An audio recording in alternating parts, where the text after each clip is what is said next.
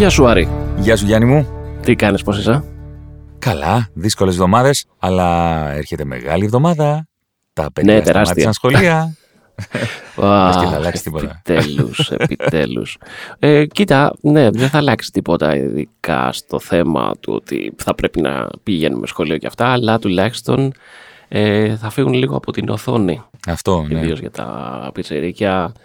Έχει μεγάλη σημασία αυτό. Και για μας δηλαδή, αλλά και για τα πιτσιρίκια ακόμα περισσότερο. Θα χαλαρώσει λίγο και το πρόγραμμα. Και λίγο παιχνίδι, ρε παιδί μου. Αυτό ακριβώς. Λίγο παιχνίδι. Ναι. Και θα σταματήσει λίγο και η δουλειά. Ναι. Για κάποιες μέρες, ξέρω εγώ, για 2 μέρες. Θα φορτσάρει λίγο στη μεγάλη εβδομάδα σίγουρα. Αλλά νιώθω ότι λίγο κάπου θα σταματήσουμε μετά, δεν ξέρω. Κάνα 2 μέρες. Νομίζω από την στιγμή που ανακοινώθηκε ότι ανοίγουμε σιγά σιγά, ξέρεις. Έχεις δίκιο, δεν σταματήσει.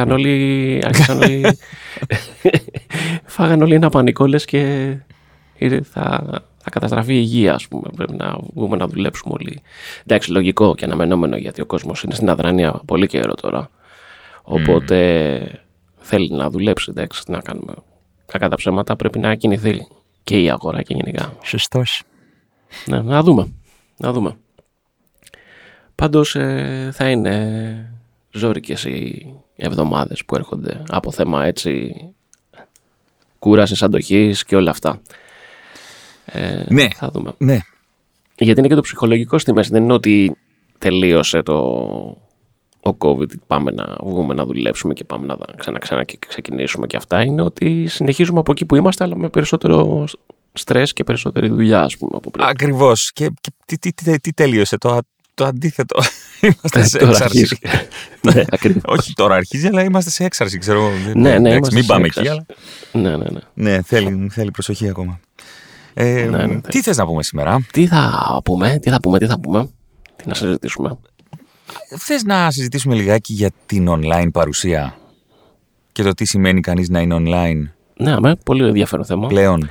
Και νομίζω ότι θα αρέσει σε πολύ κόσμο να ακούσει γι' αυτό, πιστεύω. Σίγουρα έχουμε διαφορετική εμπειρία ο καθένας μας σε αυτό, οπότε μπορούμε να μιλήσουμε και εσύ και εγώ για τη δική μας εμπειρία. Ναι, αλλά λίγο μπορούμε να το φιλοσοφήσουμε κιόλας το πράγμα για το γιατί, ας πούμε, έχουμε φάει τέτοιο σκάλωμα όλοι με τα likes, με το ένα, με το άλλο. Είναι πολλά πράγματα τα οποία μπορούμε να πούμε γύρω από αυτή την κουβέντα. Μπορούμε να κάνουμε ολόκληρη σεζόν. Ναι. Αν όχι ολόκληρο podcast γύρω από αυτό, αλλά πάμε έτσι λίγο να το. Ναι, έχει πολύ πράγμα. Ψαχούλεψουμε. Έχει πολύ πράγμα, όντως. Λοιπόν, online παρουσία και content creation γενικότερα. Ναι.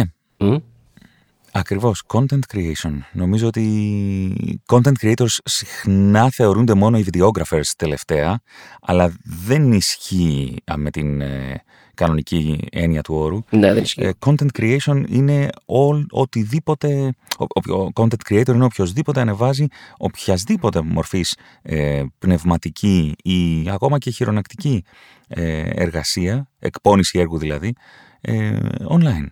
Ναι. Και φυσικά content δεν θεωρείται μόνο το online content, αλλά έχουμε καταλήξει να εννοούμε content online, content το online content για κάποιο λόγο. Και νομίζω ότι πολλά από όλα αυτά... Ναι, γιατί παρουσιάζεται σε περισσότερο... Συγγνώμη, σε διακόπτω. Ναι, γιατί παρουσιάζεται σε περισσότερο κοινό. Ακριβώς, ναι. Και συχνά τα metrics δείχνουν ότι παρουσιάζεται και σε περισσότερο κοινό από ό,τι στην τηλεόραση και στο ραδιόφωνο. Το online. Ναι. Γι' αυτό και έχει ανεβεί πάρα πολύ και η αμοιβή του. Και εκτός από αυτό μένει και για forever. Μένει για πάντα. Δεν είναι κάτι το οποίο φεύγει. Το κάναμε, έγινε μια έκθεση 10-15 μέρες. Είσαι ζωγράφος, ας πούμε, κάνεις μια έκθεση 10-15 μέρες και μετά μαζεύεις τα έργα σου και φεύγεις. Σωστό. Τα ανεβάζεις στο ίντερνετ, μένουν για πάντα. Σαν τα podcast. Σε σχέση με το ραδιόφωνο. Είναι και αυτό που είχαμε, ναι, στο... προηγούμενο επεισόδιο συζητάγαμε για τα podcast και το ραδιόφωνο, είναι και η διαφορά και αυτή, ότι στο podcast, το podcast μένει για πάντα. Αν υπάρχει διαφήμιση στο content ενός podcast, μένει για πάντα στο podcast και διαφημίζεται για πάντα. Ενώ στο ραδιόφωνο είναι μια και έξω. Εντάξει, υπάρχουν backups βέβαια, αλλά πρέπει να το παίξεις το ραδιόφωνο πάλι, να το έχεις εσύ κρατημένο κάπως. Ήθελα λίγο να μπούμε λίγο στην όλη αυτή τη λογική του instant gratification που λέγεται στο χωριό μου, δηλαδή της άμεσης ανταπόδοσης, ας πούμε, ικανοποίησης του ατόμου, της άμεσης ικανοποίησης μάλλον, όχι ανταπόδοσης, για πες, που νιώθει κάποιος όταν δέχεται τα likes, και το πώς όλο αυτό συνδέεται πάρα πολύ με την κουλτούρα του hustle που έχει εισαγάγει πάρα πολύ τελευταία όλος ο κόσμος στο λεξιλόγιο του. Δηλαδή το να προσπαθώ συνέχεια του μόχθου, η κουλτούρα του μόχθου, ας το πούμε έτσι στα ελληνικά, δεν ξέρω. Ναι. Μάλιστα. Κάπως έτσι, ναι. Κάπως έτσι.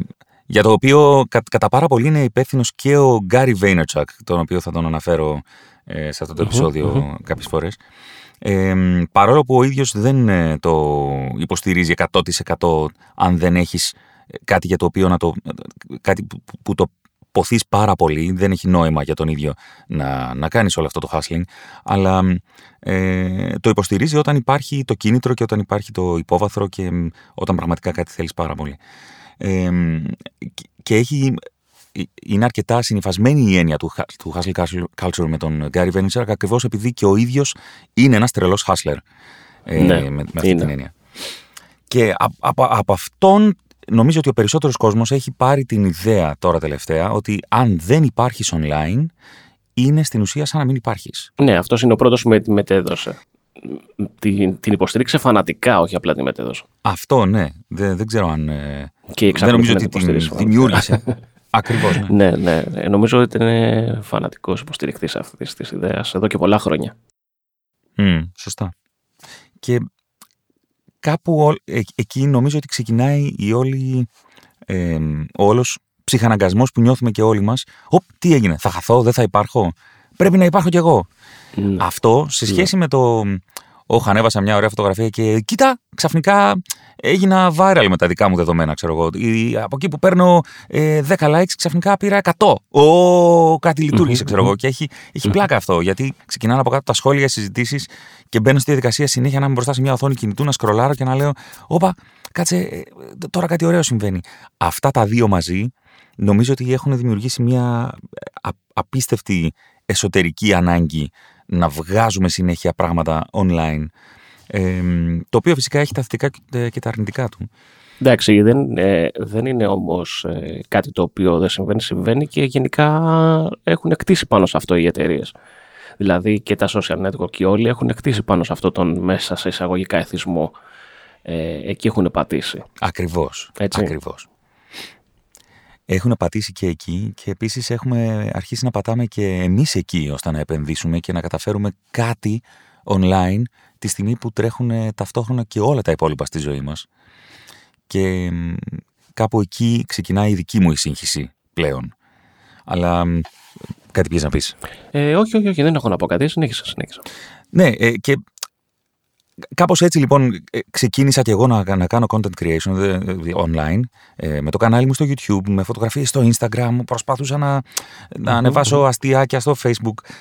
Όλοι λέγανε ότι πρέπει να είσαι top of mind στους πελάτες σου, στις επαφές σου, για να μην σε ξεχνάνε, για να σε θυμούνται, για να... Και λίγο έχω αρχίσει να χάνω την μπάλα, νιώθω. Αυτό πήγα να πω. Γιατί όμως έχει ενδιαφέρον αυτό. Γιατί είναι πολλοί κόσμος που θέλει να ξεκινήσει, είναι στην αρχή και θεωρώ ότι το site hustle ή το hustle γενικότερα, ας πούμε, που υπάρχει, ο σκοπός του δεν είναι αυτός. Δηλαδή ο σκοπός είναι στο να το κάνεις και να σαφώς σε πρώτη φάση να περνάς καλά, να το θέλεις, να σου αρέσει και μετά να μην σε οδηγείς σε αυτά τα μονοπάτια του άγχους και του... Ακριβώς. Της ανησυχίας, ας πούμε, να το πω έτσι. Οπότε έχει ενδιαφέρον να μας πεις για ποιο λόγο οδηγείς εκεί. Ναι, ευχαρίστως. Μα γι' αυτό και κάνουμε αυτή την ψυχοθεραπεία. Το podcast. Το podcast θέλω να πω. Ναι. Κοίταξε, νιώθω ότι πρέπει να υπάρχει ένα μέτρο σε όλα αυτά και υπάρχει μια ματαιοδοξία έμφυτη σε όλους τους ανθρώπους και προφανώς δεν μπορώ να την αρνηθώ και σε μένα, η οποία όταν την ταΐζεις νιώθω ότι ταΐζεις ένα τέρας. Πρέπει να το φροντίσεις δηλαδή λιγάκι με μέτρο. η ισορροπία ανάμεσα στο πόσο ταΐζω αυτό το τέρας και πηγαίνω σε αυτήν τη λογική του να δημιουργώ περισσότερο content, περισσότερη παρουσία online, να με θυμούνται περισσότερο σε σχέση με την πραγματική μου ζωή, είναι κάτι το οποίο είναι ένα σκηνή πάνω στο οποίο ακροβατούμε όλοι μας πλέον. Και νιώθω ότι τον τελευταίο καιρό με όλα με όσα έχω ασχοληθεί, συμπεριλαμβανομένου και του podcast, δηλαδή το Clubhouse, το YouTube που κάνω, το Instagram που ανεβάζω φωτογραφίες, κάπου εκεί νιώθω ότι έχω δώσει λίγο παραπάνω χρόνο σε αυτά τα πράγματα από όσο θα ήθελα σε σχέση με την οικογένειά μου, με τον εαυτό μου. Έχω αρχίσει να κάνω λίγη κυλίτσα, ξέρεις. Και θέλω λίγο να δω ξανά τις ισορροπίες μου. Δεν νιώθω ότι έχω, ξέρεις, χάσει το παιχνίδι ή ότι πρέπει να σταματήσω τα ναρκωτικά τώρα γιατί έχω μπλέξει με κάτι πολύ χοντρό. Δεν λέω κάτι τέτοιο σε καμία περίπτωση. Λέω απλά ότι θέλω να επανεξετάσω λιγάκι την ισορροπία μου, γιατί νιώθω ότι ίσως λίγο εγώ προσωπικά το έχω χάσει. Αλλά εξακολουθεί να είναι απόλυτα απαραίτητο για κάποιον λόγο όλο αυτό. Για τους λόγους που είπαμε δηλαδή. Κοίτα, νομίζω ότι ο βασικός λόγος που εξακολουθεί να είναι απαραίτητο, τουλάχιστον στη δικιά μου περίπτωση, γιατί αυτή τη στιγμή κάνω πάρα πολλά, δηλαδή έχω το podcast που έχουμε τώρα, έχω ένα site blog που γράφω για μουσική θέματα σε πάλι blog, κάνω τις ραδιοφωνικές εκπομπές, τα set δηλαδή, που παίζουν κάθε Σαββατοκύριακο, οπότε είμαι συνέχεια σε μια διαδικασία τέτοια. Νομίζω ότι όλο αυτό το πράγμα έχει να κάνει με το πόσο θέλεις εσύ να εξωτερικεύσεις τα συναισθήματά σου μέσα από το έργο σου, καθαρά. Αν το δεις έτσι και αν βαδίσεις αυτό το πράγμα, νομίζω ότι γίνεται ευχαρίστηση και δεν γίνεται τίποτα άλλο. Και συνέχεια βγαίνουν ιδέες, και επειδή βγαίνουν πολλές ιδέες στη διαδικασία της δημιουργίας ενός έργου, δηλαδή μπορώ να γράφω ένα blog και εκείνη τη στιγμή να μου έρθουν 3 ιδέες για κάτι άλλο, ή μπορεί, ξέρω εγώ, εκείνη τη στιγμή που κάνω εκπομπές για το ραδιόφωνο να θυμηθώ να γράψω και για αυτό το θέμα στο μουσικό blog, ας πούμε. Το ένα είναι δεμένο με το άλλο, ξέρεις, είναι μια λυσίδα. Και είναι εσύ όλο αυτό το πράγμα. Και η ανάγκη σου να βγάλεις πράγματα προς τα έξω ή να δείξεις πράγματα στον κόσμο από αυτά που γνωρίζεις και μπορεί ενδεχομένως να μην γνωρίζει ο υπόλοιπος κόσμος. Και να πάρεις και εσύ αυτή τη γνώση από τον υπόλοιπο κόσμο που την παρουσιάζει εκεί έξω. Νομίζω ότι στην Ελλάδα κυρίως το βλέπω αυτό, και στο εξωτερικό πολύ, αλλά εντάξει, επειδή στην Ελλάδα ζούμε και έχουμε περισσότερα έτσι ερεθίσματα από το περιβάλλον μας που ζούμε, έχουμε αναλωθεί πολύ στην βαβούρα. Δηλαδή το μοίρασμα στα social network είναι βαβούρα.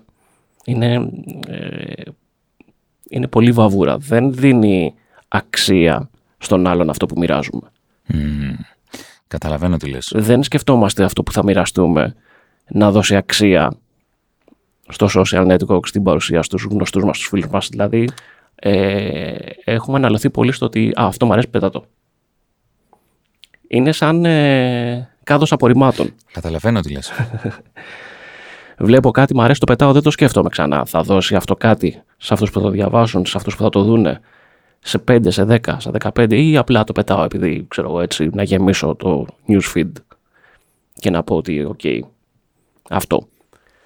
Νομίζω ότι εκεί είναι πολύ μεγάλο το θέμα και νομίζω ότι όσοι κάνουν αυτό το πράγμα αισθάνονται ότι κάνουν κάτι και είναι content creation αυτό, ή είναι, ξέρω εγώ, αναπαραγωγή, κάτι πολύ καλό, ας πούμε, που θα πρέπει όλοι να το δούμε και δεν έχει καμία σημασία. Και ανοίγεις το newsfeed σου σε οποιοδήποτε social network και χάνεται αυτό. Έχεις δίκιο. Δηλαδή δεν έχει καμία σημασία. Βλέπεις και σκρολάρεις και στο τέλος έχεις φάει 5 λεπτά σκρολάρισμα και δεν έχεις δει τίποτα. Δεν έχεις μάθει τίποτα ενδιαφέρον και δεν έχεις δει κάτι το οποίο να είναι δημιουργικό ή να έχει να πει κάτι. Έχεις απόλυτο δίκιο. Υπάρχει μεγάλη διαφορά ανάμεσα στις σελίδες οι οποίες είτε ατομικές είτε ας τις πούμε έτσι λίγο πιο απρόσωπες, εταιρικές ή οτιδήποτε άλλο. Υπάρχει μεγάλη διαφορά ανάμεσα στους λογαριασμούς, να το πω έτσι, οι οποίοι ανεβάζουν original υλικό και στους λογαριασμούς οι οποίοι ανεβάζουν υλικό οποιασδήποτε μορφής, reposting, αναμετάδοσης δηλαδή, ή ακόμη και τους λογαριασμούς οι οποίοι ανεβάζουν μεν original υλικό αλλά δεν έχουν κάποιο συγκεκριμένο στόχο στο τι κάνουν. Δηλαδή βγαίνουν, ανοίγουν την κάμερα και μιλάνε χωρίς να λένε κάτι συγκεκριμένο, λένε ανέκδοτα, τη μία λένε με ανέκδοτο, την άλλη μπορεί να πούνε μια ιστοριούλα, χωρίς να υπάρχει κάποιος στόχος, έστω και αν αυτός να είναι απλώς το να διασκεδάσεις τον άλλον, έτσι. Κοίτα, δεν είναι απαραίτητα κακό αυτό, έτσι. Απλά δημιουργεί μια μεγάλη σύγχυση και μια μεγάλη βαβούρα, ας πούμε, και δεν βοηθάει κάπου. Νομίζω ότι δεν βοηθάει κάπου. Δηλαδή, ο λόγος που ξεκίνησα να κάνω το δικό μου site είναι για να μπορέσω να μαζέψω όλο το υλικό το οποίο δημιουργώ σε μια βάση, για αυτό το λόγο. Γιατί φαντάστηκα και σκέφτομαι ότι καλά, εκτός ότι μπορεί αύριο μεθαύριο να εξαφανιστούν όλα τα social network και να μείνεις στον αέρα χωρίς να έχεις τίποτα από όλο αυτό το πράγμα το οποίο δημιουργείς καθημερινά. Σωστά. Που είναι και αυτός ένα μεγάλος φόβος. Το αμέσως επόμενο είναι ότι χάνεται μέσα στη βαβούρα όλο αυτό το πράγμα που φτιάχνεις. Δηλαδή, χάνεις χρόνο για να φτιάξεις κάτι και αυτό χάνεται μέσα σε μια γενική βαβούρα. Το οποίο, αν θες να το δουν 10-15 άτομα, μπορεί να το δουν 3, επειδή χάνεται μέσα σε όλη αυτή τη βαβούρα αυτό που κάνεις. Νομίζω ότι σιγά σιγά ακόμη και το online πάει να προσωμιάσει την πραγματική ζωή σε σχέση με το πόσο εύκολα χανόσουν παλιότερα. Ναι, χωρίς να είσαι online. Τώρα ξεκινάς να χάνεις επειδή όλοι είναι online. Ακριβώς. Συμφωνώ σε αυτό. Παίζει πολύ μεγάλη σημασία. Και όλοι προσπαθούν να βρουν τον τρόπο να ξεχωρίσουν για να μπορέσουν να ξανακερδίσουν φυσικές παρουσίες. Όλα ξεκινάνε, νομίζω, από την ανάγκη μας να αγαπηθούμε και να αγαπήσουμε, έτσι. Ναι. Δηλαδή, τα πάντα στη ζωή έχουν να κάνουν με αυτό. Και ακόμη και το like το οποίο θέλουμε να πάρουμε ξεκινάει πάρα πολύ έντονα και από εκεί. Από τον πιο αγαπητό μέχρι τον πιο στερημένο άνθρωπο, νομίζω ότι όλοι θέλουν, εξακολουθούν να θέλουν, όχι αναγκαστικά την επιβεβαίωση, αλλά την αγάπη. Και η επιβεβαίωση της αγάπης έρχεται μέσα από κάποιες καρδούλες ή κάποια likes, δυστυχώς online. Αν μπορούσαμε με κάποιον τρόπο ως άνθρωποι να απεγκλωβιστούμε στον online τομέα, τουλάχιστον στον διαδικτυακό μας τομέα, από αυτό το πράγμα, νομίζω ότι θα μπορούσαμε πολύ πιο εύκολα να δούμε ξεκάθαρα τι είναι αυτό το οποίο θέλουμε εμείς να ανεβάσουμε και όχι οι υπόλοιποι από εμάς να αναδεικνύουμε. Ναι, υπάρχει μια λύση, πιστεύω, σε αυτό το πράγμα και έχει να κάνει σε σχέση με το ότι θα πρέπει, αντί να αναζητούμε την αγάπη, να αναζητούμε τη δημιουργία. Το πώς θα δημιουργήσουμε πολύ ωραίο. Το πώς θα δημιουργήσουμε ωραίο υλικό, ένα υλικό το οποίο έχει να δώσει αξία στους αναγνώστες, στους ακροατές ή οτιδήποτε, ξέρω εγώ, στο ίντερνετ. Mm-hmm. Να δημιουργήσεις ή αν δεν μπορείς να δημιουργήσεις, γιατί δεν μπορούν όλοι να δημιουργούν, εντάξει, okay, το λέμε εμείς πολύ εύκολα, γιατί η ζωή μας είναι αυτή, δημιουργούμε. Εγώ δεν μπορώ να περάσω μια μέρα που να μην δημιουργήσω, ακόμα και στη δουλειά μου δημιουργώ, γιατί είναι η δουλειά μου τέτοια. Mm-hmm. Δεν υπάρχει μέρα που θα περάσει και δεν θα φτιάξω έστω ένα spot, ξέρεις. Είναι μια δημιουργική διαδικασία η ζωή μου. Mm-hmm. Ακόμα και αν δεν δημιουργείς, να προσπαθήσεις να κάνεις share πράγματα τα οποία έχουν να κάνουν και να δώσουν αξία σε αυτούς τους οποίους ακολουθούν. Ακριβώς. Και όταν μιλάμε αξία, εντάξει, αν θες να κάνεις entertainment και να διώξεις, ξέρω εγώ, τον χαβαλέ αυτό σου, μπορείς να το κάνεις πολύ σωστά και καλά θα κάνεις. Αλλά θα πρέπει να έχει όλο αυτό ένα μέτρο. Όπως και σε όλα τα πράγματα στη ζωή μας. Εκεί νομίζω χάνεται το παιχνίδι και νομίζω ότι εκεί είναι η ισορροπία που πρέπει να βρεθεί. Ακριβώς. Σε όλους μας, έτσι. Δεν βγάζουμε και τους εαυτούς μας απ' έξω. Ακριβώς, ακριβώς. Εννοείται, σε αυτή την εξίσωση δεν βγάζουμε και τους εαυτούς μας απ' έξω. Ένα δεδομένο το οποίο θέλω να θέσω στο τραπέζι είναι, ξεκινώντας, έχουν γίνει κάποιες έρευνες από ό,τι έμαθα. Τώρα δεν θυμάμαι ακριβώς τα στατιστικά, αλλά στο παρελθόν, όταν ήμασταν εμείς παιδιά, όταν, ξέρω εγώ, και σχετικά ακόμα και πολύ πιο πρόσφατα, όταν έλεγες σε ένα παιδάκι τι θέλεις να γίνεις όταν μεγαλώσεις, mm-hmm. Άκουγες γιατρός, άκουγες αστροναύτης, άκουγες ξέρω εγώ, νοσοκόμα, άκουγες πυροσβέστης, άκουγες αστυνομικός, τέτοια πραγματάκια από τα παιδιά. Τελευταία, όλο ένα και περισσότερα παιδιά, και νομίζω κάπου άκουσα σε μία από τις έρευνες ότι το πρώτο hit, το πρώτο δηλαδή αποτέλεσμα, ήταν YouTuber. Ξέρω εγώ, content creator. Ήταν τέτοιες οι απαντήσεις. Και κυρίως το YouTuber. Και αυτό αλλάζει αρκετά την ισορροπία της κοινωνίας όταν αρχίζει κάτι το οποίο ξεκινάει από διασκέδαση και από δημιουργικότητα να φαντάζει ως επάγγελμα. Ναι. Και δεν είναι ότι δεν είναι επάγγελμα, έτσι, γιατί οι άνθρωποι οι οποίοι έχουν μεγάλο following και αρχίζουν να έχουν διαφημίσεις στα κανάλια τους, είτε με το AdSense είτε με sponsored content, δηλαδή το να διαφημίζουν brands, προϊόντα είτε εταιρείες ή οτιδήποτε άλλο πληρώνει, μπορούν να βγάλουν πάρα πολλά χρήματα όντως, και δεν χρειάζεσαι και τα εκατομμύρια των ακολουθών για να μπορέσεις να βγάλεις ένα ικανοποιητικό εισόδημα, το οποίο έχει αλλάξει πάρα πολύ όλη την ισορροπία της, όλη την κοινωνική δομή του τι σημαίνει ανεβάζω online, γιατί άλλο είναι να πεις ότι ανεβάζω μια φωτογραφία στο Instagram για να τη δουν οι φίλοι μου, γιατί έχω συγγενείς στην Αμερική και θέλω να τη δουν όλοι και να δούνε πώς περνάω ή που βρίσκομαι, ή τα παιδιά μου, ας πούμε, που αναβάζουν κάποιοι τα παιδιά τους στο ίντερνετ. Και διαφορετικό είναι να πεις ότι ξεκινάω να κάνω κάτι για να μπορέσω να βγάλω λεφτά, γιατί αυτό το πράγμα μπορεί να αντικαταστήσει τη δουλειά μου, να παρατήσω τη δουλειά μου μετά και να μπορέσω να ασχοληθώ μόνο με αυτό. Ναι. Και επίσης, ένα πάρα πολύ σημαντικό κομμάτι όλου αυτού του πράγματος είναι ότι οι άνθρωποι οι οποίοι φαντάζονται ότι μπορούν να το κάνουν αυτό το πράγμα, δεν είναι ότι δεν μπορούν αναγκαστικά, αλλά πάρα πολύ συχνά δεν ξέρουν τι σημαίνει. Δεν ξέρουν πόση δουλειά χρειάζεται για να φτιάξεις ένα λογαριασμό στο Instagram, ο οποίος θα έχει ένα feed, ένα newsfeed, όχι newsfeed, ένα feed, εν πάση περιπτώσει, το οποίο να είναι ενοποιημένο μορφολογικά, χρωματικά, να μπορέσεις να έχεις ενοιολογικά επίσης, να μπορέσεις να αποκτήσεις ένα ικανό αριθμό ακολουθών για να μπορέσεις να έχεις διαφημίσεις και να βάλεις διαφημίσεις. Να το κάνεις αυτό οργανικά ώστε να μην τσατιστεί το κοινό σου. Ναι, νομίζω ότι όλο αυτό έχει να κάνει, και εδώ είναι η απάντηση, ότι ιδίως στις μικρές ηλικίες τα παιδιά, και εμείς όταν ήμασταν παιδιά μας εντυπωσιάζανε πάντα αυτά ωραία. Οπότε και εμείς όταν μας λέγανε μικρός τι θες να γίνεις, λέγαμε αστροναύτης, ας πούμε, λέμε γιατρός ή οτιδήποτε μας φανταζόταν εμάς ωραίο. Δεν ξέραμε ποτέ τι δουλειά θέλει αυτό από πίσω για να γίνει δουλειά, να γίνει το επάγγελμά μας. Δηλαδή το να γίνεις αστροναύτης δεν είναι παίρνω το διαστημόπλοιο, τον πύραυλο και έφυγα. Άντε γεια. Το ίδιο συμβαίνει και με το YouTube. Δηλαδή το να γίνεις YouTuber δεν είναι απλή διαδικασία. Είναι πάρα πολύ σύνθετη και πάρα πολύ δύσκολη. Ναι, αλλά εδώ ξεκινάει κάτι άλλο. Για να μπορείς να πεις ότι αυτό θα γίνει το επάγγελμά μου, έτσι. Σωστά, αλλά μπορεί να το κάνει πλέον ο καθένας. Ναι, γιατί δεν μπορεί να πετάξει ο καθένας στο διάστημα, εννοείς. Ναι, ακριβώς. Σαφώς. Απλά το ότι μπορεί να το κάνει ο καθένας δεν σημαίνει ότι μπορεί να το κάνει επάγγελμα. Σίγουρα δεν είναι απλό, δεν είναι εύκολο. Χρειάζεται πάρα πολύ στρατηγική, αρκετό διάβασμα, πάρα πολύ τύχη. Και διάρκεια πολύ. Και διάρκεια, σωστά. Και θέλει και διάρκεια. Σωστά.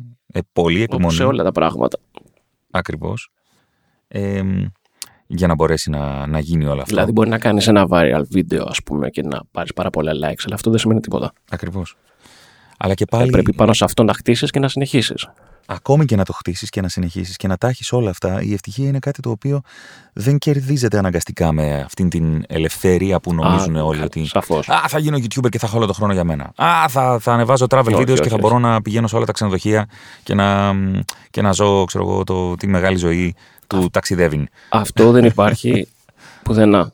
Αυτό δεν υπάρχει πουθενά και σε τίποτα. Πιστεύω ότι σε οτιδήποτε και να κάνεις είναι αυτό που λέει ο Βάινετσουκ, είναι hustle. Δηλαδή πρέπει, ακόμα κι αν καταφέρεις να βγάλεις πολλά λεφτά από αυτό που κάνεις, να συνεχίσεις κάθε μέρα, γιατί χτίζεις ένα ουρανοξύστη που συνεχώς προσθέτεις ορόφους. Ακριβώς. Δεν σταματάει αυτό ποτέ.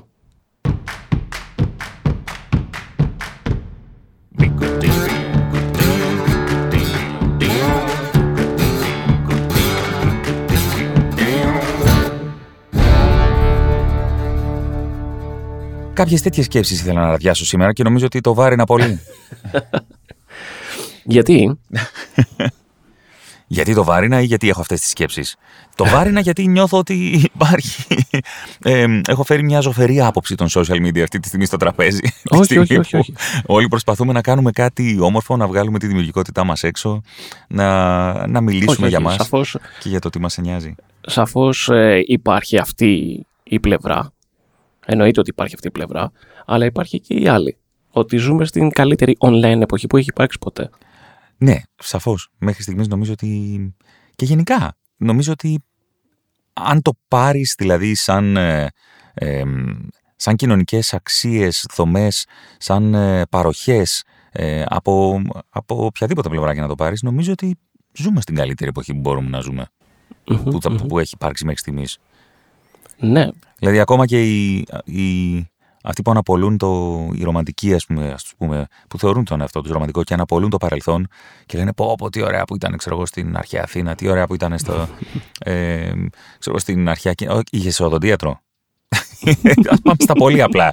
Είχε σοδοντίατρο. Κοίτα, η κάθε εποχή έχει την ομορφιά της σαφώς, έτσι. Η κάθε εποχή είναι και όμορφη. Και ιδίως για εμάς που μεγαλώσαμε, ξέρω εγώ, έξω στις σαλάνες παίζοντας και αυτά, είναι όμορφη. Φαντάζομαι για τα παιδιά μας θα είναι όμορφη αυτή η εποχή και όταν θα μεγαλώσουν θα λένε «Α, θυμάσαι τότε που εμείς παίζαμε στο PlayStation και εσείς παίζετε τώρα με τα σπαθιά τα VR», ας πούμε, λέμε ένα παράδειγμα. Για όλους θα υπάρχει κάτι διαφορετικό. Απλά το θέμα είναι ότι αυτή τη στιγμή που μιλάμε, η γνώση η οποία υπάρχει online δεν χωράγε στην βιβλιοθήκη μας με τίποτα.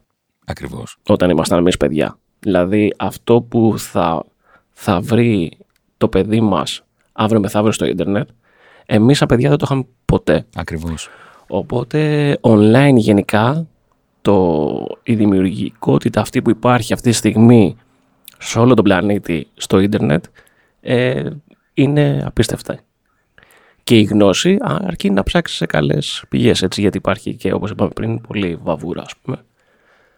Αλλά το ότι μπορείς, ας πούμε, σήμερα να πεις ότι θα ξυπνήσεις το πρωί και θα πεις «ΟΚ, σήμερα θέλω να ασχοληθώ με τη φωτογραφία» και θα κάνεις ένα Google search και θα βρεις άπειρα tutorials για το πώς θα βγάλεις ωραίες φωτογραφίες στο YouTube. Δεν υπήρχε 15 και 20 χρόνια πριν. Ακριβώς. Έπρεπε να έχεις λεφτά για να πάρεις τη φωτογραφική μηχανή. Ενώ τώρα κινητό έχουν σχεδόν όλοι, οπότε τα κινητά είναι σαν φωτογραφικές μηχανές και κάποια κινητά είναι και καλύτερα από φωτογραφικές μηχανές. Λοιπόν, έχεις κινητό, μπαίνεις μέσα στο YouTube, γράφεις μαθήματα φωτογραφίας και έχεις βρει άπειρα όμως, ωραία και πολύ καλά σε παραγωγή βίντεο, στα οποία σου μαθαίνουν πώς να φωτογραφίζεις. Έτσι. Με challenges, βάλε και 30 days challenge, να βγάλεις φωτογραφίες και οτιδήποτε θες. Το βρίσκεις και ξεκινάς και μαθαίνεις φωτογραφία. Παλιά αυτό στη δικιά μας τουλάχιστον εποχή, 80s, 90s και λίγο παρακάτω, δεν το έβρισκες με τίποτα. Έπρεπε να έχεις λεφτά, να πάρεις και τη φωτογραφική μηχανή, αλλά να πληρώσεις και το μάθημα και να πηγαίνεις και στο μάθημα, να έχεις και χρόνος δηλαδή. Έχεις θέσει δύο πάρα πολύ ωραία ζητήματα, τα οποία επίσης θα ήθελα να αναπτύξουμε ή τουλάχιστον να τα αναφέρουμε. Το ένα είναι το λεγόμενο fear of missing out, FOMO. Mm-hmm. Το οποίο ξεκινούσε, υπήρχε και παλιότερα, πάρα πολύ έντονα, ακριβώς, και μάλιστα θυμάμαι μου το είχε πει ένας καθηγητής στην αρχιτεκτονική, ο οποίος είπε ότι μπαίνεις, είναι τρομερό το άγχος, κάποιος φιλόσοφος πρέπει να το είχε πει αυτό και μας το είχε αναφέρει στο μάθημα, είναι τρομερό ότι μπορείς να καταλάβεις, εν πάση περιπτώσει, το πόσο ασήμαντος είσαι όταν μπαίνεις μέσα σε μια βιβλιοθήκη και συνειδητοποιείς ότι δεν έχεις όλο το χρόνο που θα ήθελες να έχεις στην ζωή σου για να διαβάσεις όλα τα βιβλία που θέλεις να διαβάσεις. Και αυτό ήταν μια εποχή που το ίντερνετ ήταν στα σπάργανα, το 2000 που μας αυτό. Ναι. Ισχύει ακόμα αυτό πάντως με τα βιβλία, έτσι. Αν μπεις σε βιβλιοθήκη, το παθαίνεις αυτό. Βέβαια. Ναι. Το παθαίνεις αυτό και στα δισκοπολία, σας το λέω εγώ, παιδιά. Ναι. Εγώ το παθαίνω και στα δισκοπολία. Πολύ έντονα. Σωστός. Πόσο μάλλον δε στο ίντερνετ που απλά δεν υπάρχουν ώρες μέσα στην ημέρα για να κάνεις τα κλικ τα οποία θέλεις και ανοίγεις tabs και τα αφήνεις για τις επόμενες ημέρες. Ναι, και λες εντάξει, αυτό το κομμάτι θα το ακούσω την επόμενη μέρα. Αυτό το βίντεο, αυτό το tutorial θα το δω, ξέρω εγώ, μετά. Και τα κουβαλάς μήνες πλέον. Ναι, και λες πω, πότε θα προλάβω να τα κάνω όλα αυτά που θέλω. Αυτό είναι το ένα βασικό που το ανέφερες. Και ήθελα να το εντοπίσω, ας πούμε, έτσι, πιο συγκεκριμένα. Και το δεύτερο είναι στην ευθύνη όλων αυτών των πραγμάτων, την οποία εμείς ως άνθρωποι που μεγαλώνουμε παιδιά, τα οποία μεγαλώνουν μέσα σε αυτήν την πραγματικότητα, έχουμε μία ευθύνη απέναντί τους στο να μπορέσουμε να τα κατευθύνουμε, να τα βοηθήσουμε, να μην δούνε πράγματα τα οποία υπάρχουν κατά πάρα πολύ μεγάλο βαθμό, πράγματα online τα οποία δεν πρέπει να δούνε τα παιδιά.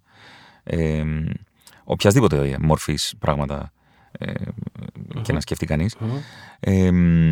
Και επίσης το τι θα ανεβάζουμε κι εμείς οι ίδιοι για να αφήσουμε ως παρακαταθήκη.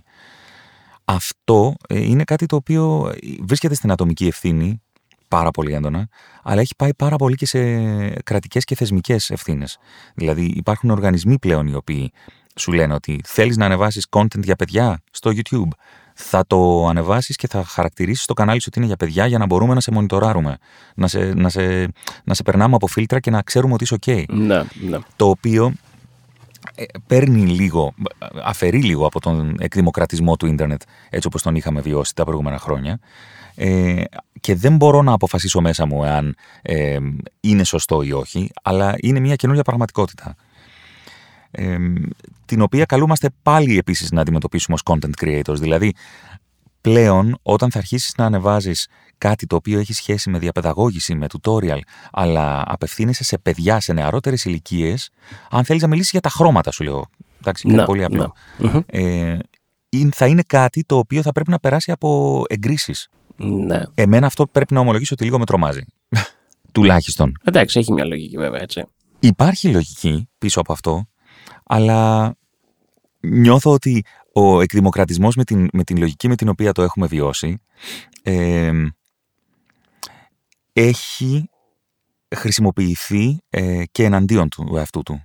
Δηλαδή υπήρξαν άνθρωποι οι οποίοι ανέβασαν content τόσο αφιλεγόμενο, επειδή ακριβώς δεν υπήρχε καθόλου η καθοδήγηση ή επειδή ακριβώς ο καθένας μπορεί να ανεβάσει το ό,τι θέλει, που αναγκάστηκε πλέον η κοινωνία από μόνη της, και κάποιες κυβερνήσεις φυσικά το ενστερνίστηκαν αυτό, να μπουν να θεσμοθετήσουν και να αστυνομεύσουν όλη αυτήν την αστήρευτη δημιουργικότητα όλων των ανθρώπων, λόγω κάποιων παραδειγμάτων τα οποία έχουν αμαυρώσει τη δημιουργία την ίδια.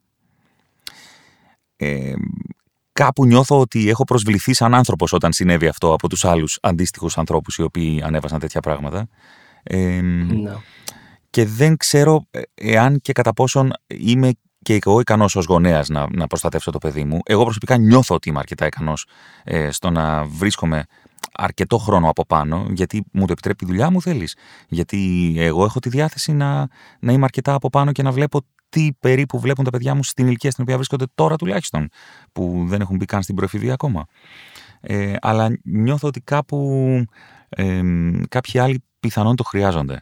Και εκεί χάνω λίγο την μπάλα εγώ. Δηλαδή λέω ότι θέλω να γίνουν και άλλοι σαν εμένα, να έχουν το helicopter parenting που λέμε, ότι κυκλοφορείς γύρω από τα παιδιά σου και παρακολουθείς τι σου λένε, τι βλέπουν, ή θέλω να είναι ελεύθερα τα παιδιά να βλέπουν ό,τι θέλουν, γιατί ήδη έχει φροντίσει το κράτος, το YouTube, ξέρω εγώ, οποιοδήποτε, για το τι παρακολουθείς. Νομίζω ότι το δεύτερο... Και πόσο οργουελικό γίνεται αυτό μετά. Νομίζω το δεύτερο δεν ισχύει. Νομίζω ότι ισχύει περισσότερο το πρώτο, και νομίζω ότι το δεύτερο δεν ισχύει γιατί δεν μπορεί να ισχύσει στο 100%. Όσο και να θες, δηλαδή δεν γίνεται εύκολα να ισχύσει στο 100%. Συν το ότι θα πρέπει να είσαι καθοδηγητής και όχι μπαμπούλας. Όταν αρχίσεις και όταν αρχίσεις και είσαι από πάνω συνέχεια και αυτά, γίνεσαι μπαμπούλας, δεν γίνεσαι καθοδηγητής, θεωρώ. Μιλάς για τον γονέα ή και για το YouTube? Για τον γονέα μιλάω. Ναι, πάω κατευθείαν στον γονέα. Πιστεύω ότι το δεύτερο κομμάτι, το ότι πρέπει να αφήσουμε γιατί το YouTube το έχει φιλτράρει αυτό και το ίντερνετ γενικά το έχει φιλτράρει, δεν ισχύει. Δεν νομίζω ότι το έχουν φιλτράρει στο 100%. Έχουν κάνει μια πολύ μεγάλη προσπάθεια, αλλά δεν το έχουν καταφέρει 100%. Κοίταξε, δεν τους συμφέρει και να το φιλτράρουν 100%, γιατί οι πλατφόρμες αυτές βασίζονται στην ποσότητα και όχι αναγκαστικά στην ποιότητα. Προφανώς η ποιότητα είναι αυτή η οποία θα φέρει τα views και θα φέρει και την ανταπόδοση στο ίδιο το μέσο, μέσα από τις διαφημίσεις που προβάλλονται πριν ή μετά ή κατά τη διάρκεια αυτών των views. Αλλά η ποιότητα είναι το δευτερεύον κομμάτι για την πλατφόρμα και συχνά και για τον ίδιο τον δημιουργό. Γιατί, όπως είπες και εσύ πριν, η συνέχεια, η επιμονή είναι αυτό το οποίο φέρνει το τελικό αποτέλεσμα και η επιμονή συχνά έχει να κάνει περισσότερο με την ποσότητα και την σταθερότητα. Δηλαδή το να ανεβάζω κάθε εβδομάδα στο YouTube, κάθε μέρα στο Instagram, Twitter, ξέρω εγώ, κάθε 3 μέρες. Να είμαι στο Clubhouse 24 ώρες το 24ωρο. Και είναι φαινόμενα τα οποία τα βλέπουμε να αποδίδουν ακριβώς επειδή είναι η σταθερότητα και η συχνότητα αυτό το οποίο ανταμείβεται αυτή τη στιγμή online. Αλλά το ποιόν της δημιουργικότητας είναι κάτι το οποίο δεν νομίζω ότι μπορεί να το μονιτοράρει στο 100%. Ακριβώς όμως επειδή υπάρχει μια ευαισθητοποίηση σε σχέση με τα παιδιά, έχουν θεσμοθετηθεί αυτοί οι κανόνες τους οποίους ανέφερα νωρίτερα. Δηλαδή το ότι πρέπει να χαρακτηρίζεις το content σου ως kids content στο YouTube είναι κάτι το οποίο εκεί ας πούμε εγώ ένιωσα λίγο προδομένος. Υπό ποια έννοια?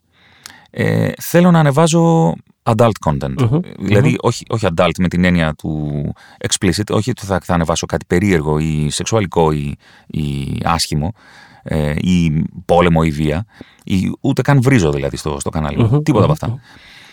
Αλλά ήθελα για παράδειγμα να βάλω μέσα έναν χαρακτήρα ο οποίος θα μπορούσε να είναι μαριονέτα και θα μπορώ να εξηγώ για μικρόφωνα και για voice over ή για να κάνω σκετσάκια που θα αλληλεπιδρώ εγώ με μια μαριονέτα. Αλλά σου λέει, άπαξ και βάλεις μια μαριονέτα μέσα, αυτό μπορεί να χαρακτηριστεί ως kids content. Κάτσε ρε φίλε όμως λίγο, εγώ δεν θέλω να μιλήσω για παιδικό περιεχόμενο. Πρέπει να χαρακτηρίσω το βίντεό μου και συνεπώς να αρχίσει να χαρακτηρίζεται το κανάλι μου όλο ως kids content επειδή θέλω να βάλω μια μαριονέτα. Πού η δημιουργικότητά μου, ας πούμε, πρέπει να φυλακιστεί από έναν κανονισμό ο οποίος έχει και κυρώσεις. Δηλαδή, αν εγώ δεν ανεβάσω αν δεν χαρακτηρίσω το βίντεό μου ως kids content και αυτοί θεωρήσουν ότι είναι kids content, έτσι από μόνοι τους, χωρίς εισαγγελική παρέμβαση τίποτα, έτσι, μπορούν να μου επιβάλλουν πρόστιμο κάποιων χιλιάδων $1,000. Νομίζω είναι ανάμεσα 3 και 15, δεν θυμάμαι ποιο είναι το ποσό τώρα, θα πω ψέματα. Αλλά είναι $1,000, δεν είναι ξέρω εγώ $100 επειδή δεν το βρήκε σωστά. Εδώ έρχεται αυτό που έλεγα πριν, με το τι έχει να κάνει με το πόσο η δημιουργία είναι δημιουργία σου και δεν είναι δημιουργία που την εκμεταλλεύεται, μέσα σε εισαγωγικά την εκμεταλλεύεται το εκάστοτε social network ή εκάστοτε πλατφόρμα. Okay. Και είναι ένα μεγάλο θέμα το οποίο συζητιέται πάρα πολύ, γιατί όσο προσπαθούν να βάλουν όρια και να φιλτράρουν για να μπορέσουν να το κάνουν όσο γίνεται πιο στενό, ας το πούμε έτσι, τα όρια έχουν και αυτές τις επιπτώσεις που βάζουν. Οπότε το content το οποίο ανεβάζεις στο YouTube δεν είναι δικό σου. Μετά χαρακτηρίζεται ως μη δικό σου. Απλά είναι μια πλατφόρμα η οποία σου δίνει τη δυνατότητα να την παρουσιάσεις στο ευρύτερο κοινό, τη δημιουργία σου. Και σου δίνει και τη δυνατότητα να σε βρει περισσότερο κοινό από το να το έχεις μόνο στο site σου, ας πούμε, ή να ψάχνεις εσύ να βρεις πώς θα κατευθύνεις όλο αυτόν τον κόσμο στο site σου για να δουν το βίντεό σου, ας πούμε. Αυτό εκμεταλλεύεται ουσιαστικά το social network, οι πλατφόρμες. Τη δύναμη αυτή εκμεταλλεύονται και με αυτή τη δύναμη μπορούν να κάνουν ό,τι θέλουν μετά. Ακριβώς. Αλλά νομίζω ότι το θέμα με τον γονιό και το θέμα με το ότι φοβάμαι τι θα δει το παιδί μου και όλα αυτά, νομίζω ότι υπήρχε ο ίδιος ακριβώς φόβος και στη δικιά μας γενιά, ας πούμε, όταν ξαφνικά ανοίξαν τα κανάλια και από εκεί που γίνανε 2, με την ιδιωτική τηλεόραση γίνανε 102 ξαφνικά μέσα σε πολύ λίγο χρονικό διάστημα, και από εκεί που είχαμε RTNR2 και βλέπαμε εμείς πιτσιρίκια και οι γονείς μας ήταν OK, βλέπουν RTNR2, ξαφνικά βγήκαν όλα αυτά τα κανάλια, ξαφνικά έγινε μόδα το γυμνό και τρέχανε οι γονείς μας να κλείσουν την τηλεόραση, ξέρω εγώ, όταν πέρναγε κάποια γυναίκα με το στήθος έξω, ξέρω εγώ. Ναι. Νομίζω ότι κάθε γενιά και κάθε εποχή έχει τα δικά της. Και σαν γονείς προσπαθούμε να τρέξουμε πίσω από τα γεγονότα τα οποία και τα συμβάντα τα οποία τρέχουν, ας πούμε, στη ζωή μας και να προσπαθήσουμε να καθοδηγήσουμε τα παιδιά μας το τι είναι αυτό και τι είναι το άλλο. Βέβαια, έχουμε πάει σε άλλα πράγματα τώρα. Εντάξει, παλιά τρέχαν οι δικοί μας να κλείσουν την τηλεόραση για να μην δούμε Γυμνό. Τώρα τρέχουν για να μην δουν άλλα, ας πούμε, που λέει ο λόγος. Αλλά κάθε ηλικία, κάθε γενιά, κάθε εποχή έχει τα δικά της πράγματα. Και εμείς πρέπει να είμαστε από πίσω για να καθοδηγούμε και να εξηγούμε στα παιδιά μας το τι υπάρχει εκεί έξω και, και πώς πρέπει να το αντιμετωπίζουμε αυτό που υπάρχει έξω. Γιατί αυτό που υπάρχει έξω θα υπάρχει για πάντα. Ακριβώς. Δεν γίνεται να το αφαιρέσεις από τη ζωή μας. Δεν γίνεται να αφαιρέσουμε από τη ζωή μας την εγκληματικότητα. Είναι ουτοπικά αυτά. Θα πρέπει να μάθουμε στο παιδί μας να ζει με την εγκληματικότητα. Ότι υπάρχει εκεί έξω. Το ίντερνετ σου τη δίνει αυτή τη δυνατότητα, έτσι. Σου δίνει και τη δυνατότητα και ένα... Ναι, βέβαια. Σκληρό μπορεί. Ναι. Σκληρό μπορεί, αλλά έτσι είναι. Ακριβώς. Νομίζω ότι εμείς θα πρέπει να δώσουμε αυτά τα όρια, όπως μας δίναν τα όρια οι γονείς μας και μας λέγανε ότι κοιτάξτε να δείτε, αυτό το κουτάκι λέγεται τηλεόραση, αλλά δεν χρειάζεται να είναι συνέχεια ανοιχτή. Mm. Υπάρχει ένα κουμπάκι που λέγεται off, on-off, power, on. Το κλείνεις και τελείωσε. Δεν παίζεις πια. Νομίζω ότι αυτό που λες τώρα μ' αγγίζει πάρα πολύ, καταρχήν. Μου θυμίζει μια συνέντευξη που είχε κάνει ο Λαζόπουλος στους 10 μικρούς Μίτσους με τον Μίκη Θοδωράκη. Mm-hmm. Και το οποίο ήταν ο Λαζόπουλος ως ένας από τους χαρακτήρες τους στους Μίτσους και τον ρωτούσε τον Θοδωράκη ποια είναι η λύση, τι πρέπει να κάνει ο άνθρωπος στην εποχή μας. Και ο Θοδωράκης ως παλιός αριστερός φυσικά γύρισε και είπε «Αντίσταση». Και του λέει ο Λαζόπουλος «Ποια αντίσταση, εδώ πέρα βαλόμαστε από παντού». Λέει «Ανοίγεις την τηλεόραση», ήταν προ-ίντερνετ πάλι εποχή, «ανοίγεις την τηλεόραση και βάλεσαι από τα πάντα». Μάλιστα ήταν και τέτοιος χαρακτήρας από αυτούς τους τέτοιους του Λαζόπουλου. Βάλεσαι κατευθείαν και τι θα κάνεις, πώς θα σου έρθει, πώς θα κάνεις. Λέει «Κλείστε», είπε ο Θοδωράκης. «Πάτα το! Κλείστο!» Και ήταν ακριβώς αυτό που λες. Δηλαδή είναι και ένα μέσο αντίστασης κάποια στιγμή σε όλη αυτή τη μάστιγα, για να κάνουμε και τον κύκλο, μιας και έχουμε περάσει το 45 minute mark. Yeah. Όλο αυτό το κύκλο στον εθισμό του like, το να πεις ότι κάποια στιγμή πρέπει να το κλείσω. Γι' αυτό και υπάρχει ο αντίποδας του Γκάινε Βέινερτσακ online, ο Ματ Διαβέλα για μένα, ο οποίος είναι ένας μικρός θεούλης, έως μεγάλος θεούλης. Είναι. Ο οποίος...